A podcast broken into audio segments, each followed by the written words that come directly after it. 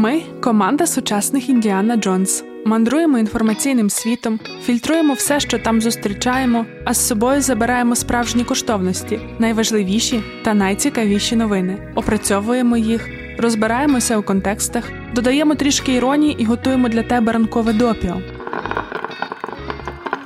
Ранкове допіо це огляд новин від освітнього центру справ людини у Львові. Для тебе ми зменшуємо інформаційний шум і знаходимо те, на що інші не звертають уваги. З нами ти зможеш поставити на паузу телеграм-канали, де що 30 секунд оновлюється інформація, і піти погуляти, або випити води, або заснути на годину раніше. Про все, що дійсно має значення, ми тобі повідомимо.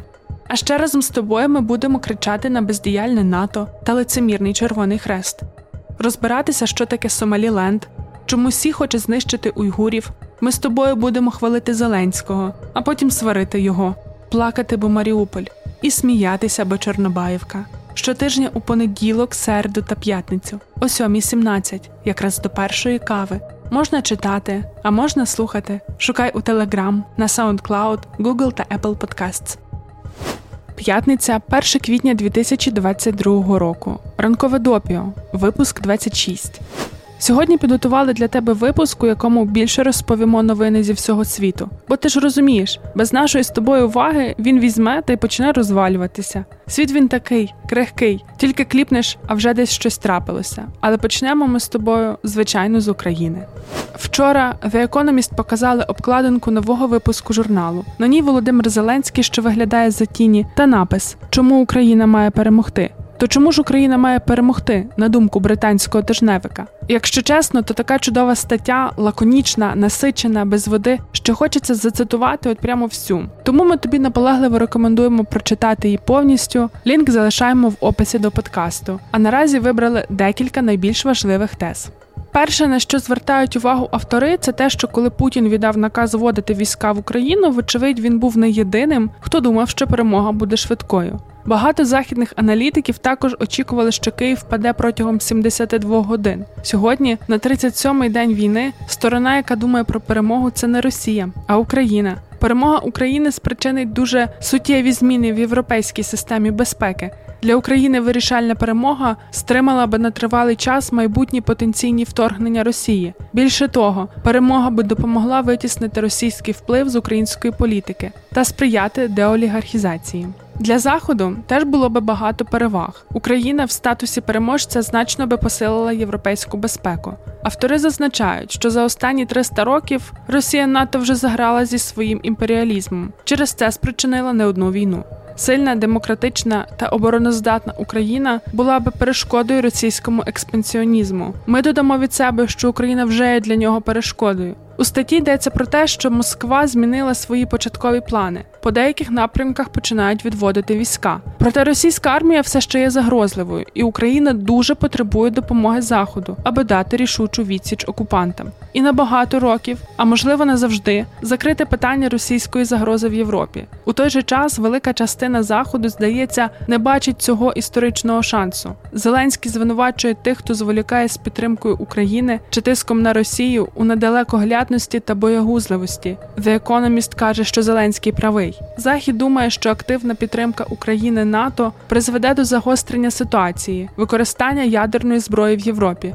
Саме тому краще нікуди не влізати. При цьому опускається те, що якщо дати Росії нав'язати свої умови миру в Україні, то протягом багатьох років безпекова ситуація в Європі буде у стані загрозливої нестабільності. Автори вважають, що навпаки найкраще стримування від НАТО це протистояти завуальованій загрозі Путіна і дати зрозуміти, що ядерна або хімічна атака призведе до повної ізоляції Росії. У кінці автори закликають підняти свої очі, тому що цитуємо.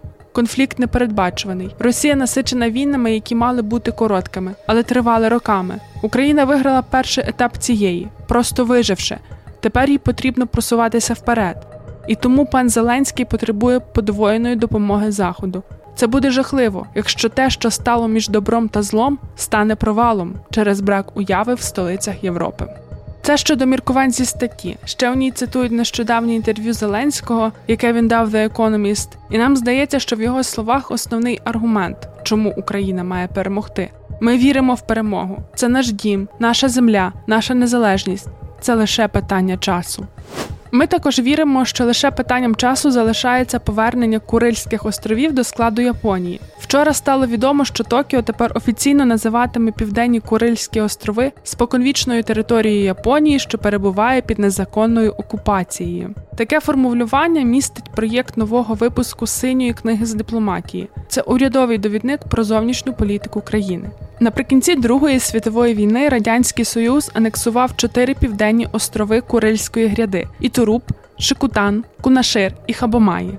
Японці з цих територій були виселені у 1956 році. Москва і Токіо підписали декларацію про завершення бойових дій, а от мирний договір так і не уклали. І ось вже 66 років Курильські острови під окупацією. Протягом цього періоду Японія час від часу робила певні дипломатичні зусилля, щоб повернути собі свої території. Але ти знаєш, як з Мордором вести дипломатію і намагатись цивілізовано вирішити територіальні питання. Результат такої роботи завжди ніякий, бо Росії поки не дасть чоботом, а краще точкою У по їхніх імперіалістичних амбіціях, вони на голову вилізуть. Тому слідкуємо за новинами, чекаємо, що буде з островами Ітуруп, Шикутан, Кунашир і Хабумаї. А наразі маємо ще одну новину, щоб ні ми, ні ти не забували, наскільки всюди сущі руки Москви і як багато крім Путіна негідників у політиці. У вівторок угорський портал Телекс оприлюднив матеріал про те, як російські хакери атакували Угорщину, зокрема Міністерство закордонних справ. Протягом щонайменше 10 років атаки були настільки серйозними та успішними, що навіть зараз, коли в Україні війна, а Угорщина наші сусіди, Росія має доступ до частини інформації, яка передається через мережі угорського зовнішньополітичного відомства. Об'єднана опозиція відразу зреагувала: вимагає відставки міністра закордонних справ. Петра Сіярто. Також у заяві опозиції йдеться про те, що прем'єр Віктор Орбан свідомо передав Угорщину Росії не лише за допомогою довгострокового газового контракту, кредитної позики на АЕС пакш 2 а й за допомогою розміщення російських шпигунів у Будапешті та свідомого демонтажу кіберзахисту уряду Угорщини. Слухай, яка яскрава цитата. Росіяни вже не в коморі, а в кабінетах уряду. Жах? Ні? Масштабно, звісно, проте нічого неочікуваного. І якщо ми вже про жах, то маємо рекомендацію. Лінк залишимо в описі. На ютуб-каналі Загін кіноманів вийшов ролик про те, як Україну роками показували в російських фільмах. Віталій Гордієнко передивився купу російського лайна та проаналізував всі ті наративи, які зробили можливим повномасштабне вторгнення. Подивися, це вражає, а ще лякає, ще боляче і моментами гидко. До речі, виявилося, що наратив про бандерівців доволі старий. Ми, як і автор каналу, думали, що він з'явився після революції гідності. Ніт, раніше. Знаєш, неспокійно зараз не лише в Україні, тривога і в Тихому океані. Як думаєш, хто там воду мутить? Так, так, ти правильно думаєш. Китай. Наприкінці минулого тижня у публічний доступ просочився документ, у якому йшлося про те, що Китай і Соломонові острови близькі до підписання угоди про безпеку, і весь Тихий океан стривожився. Справа в тому, що підписання угоди може відкрити Соломонові острови для китайських військ і військово-морських кораблів. А це території, що перше були дуже важливими під час Другої світової, а друге, вони доволі близько до Австралії та Нової Зеландії.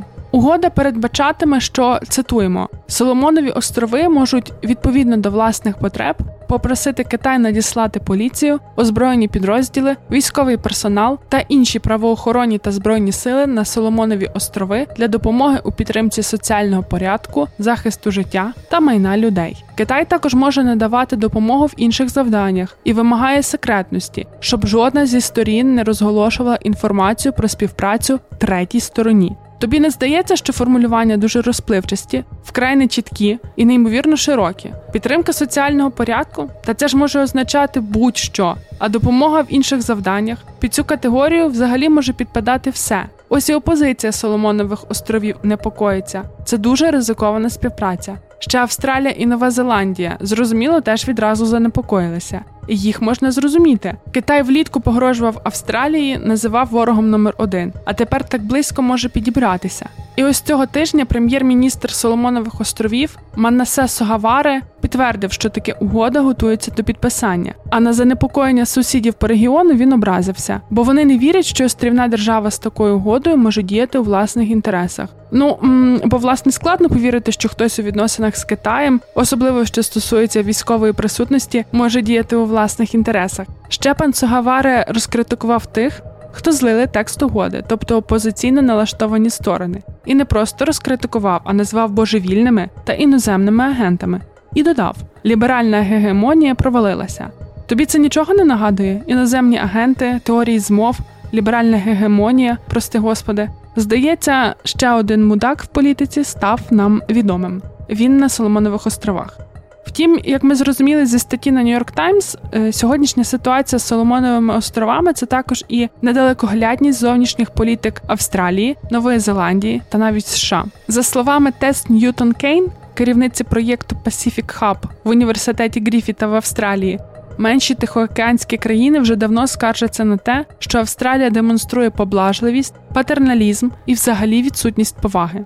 Що ж до США, то аналітики відзначають, що присутність Америки в Тихоокеанському регіоні була довгий час недостатньою. Це потрібно виправляти. Ось навіть американське посольство на Соломонових островах закрили у 1990-х, а зараз знову відкривають, наче на підтвердження слів аналітиків.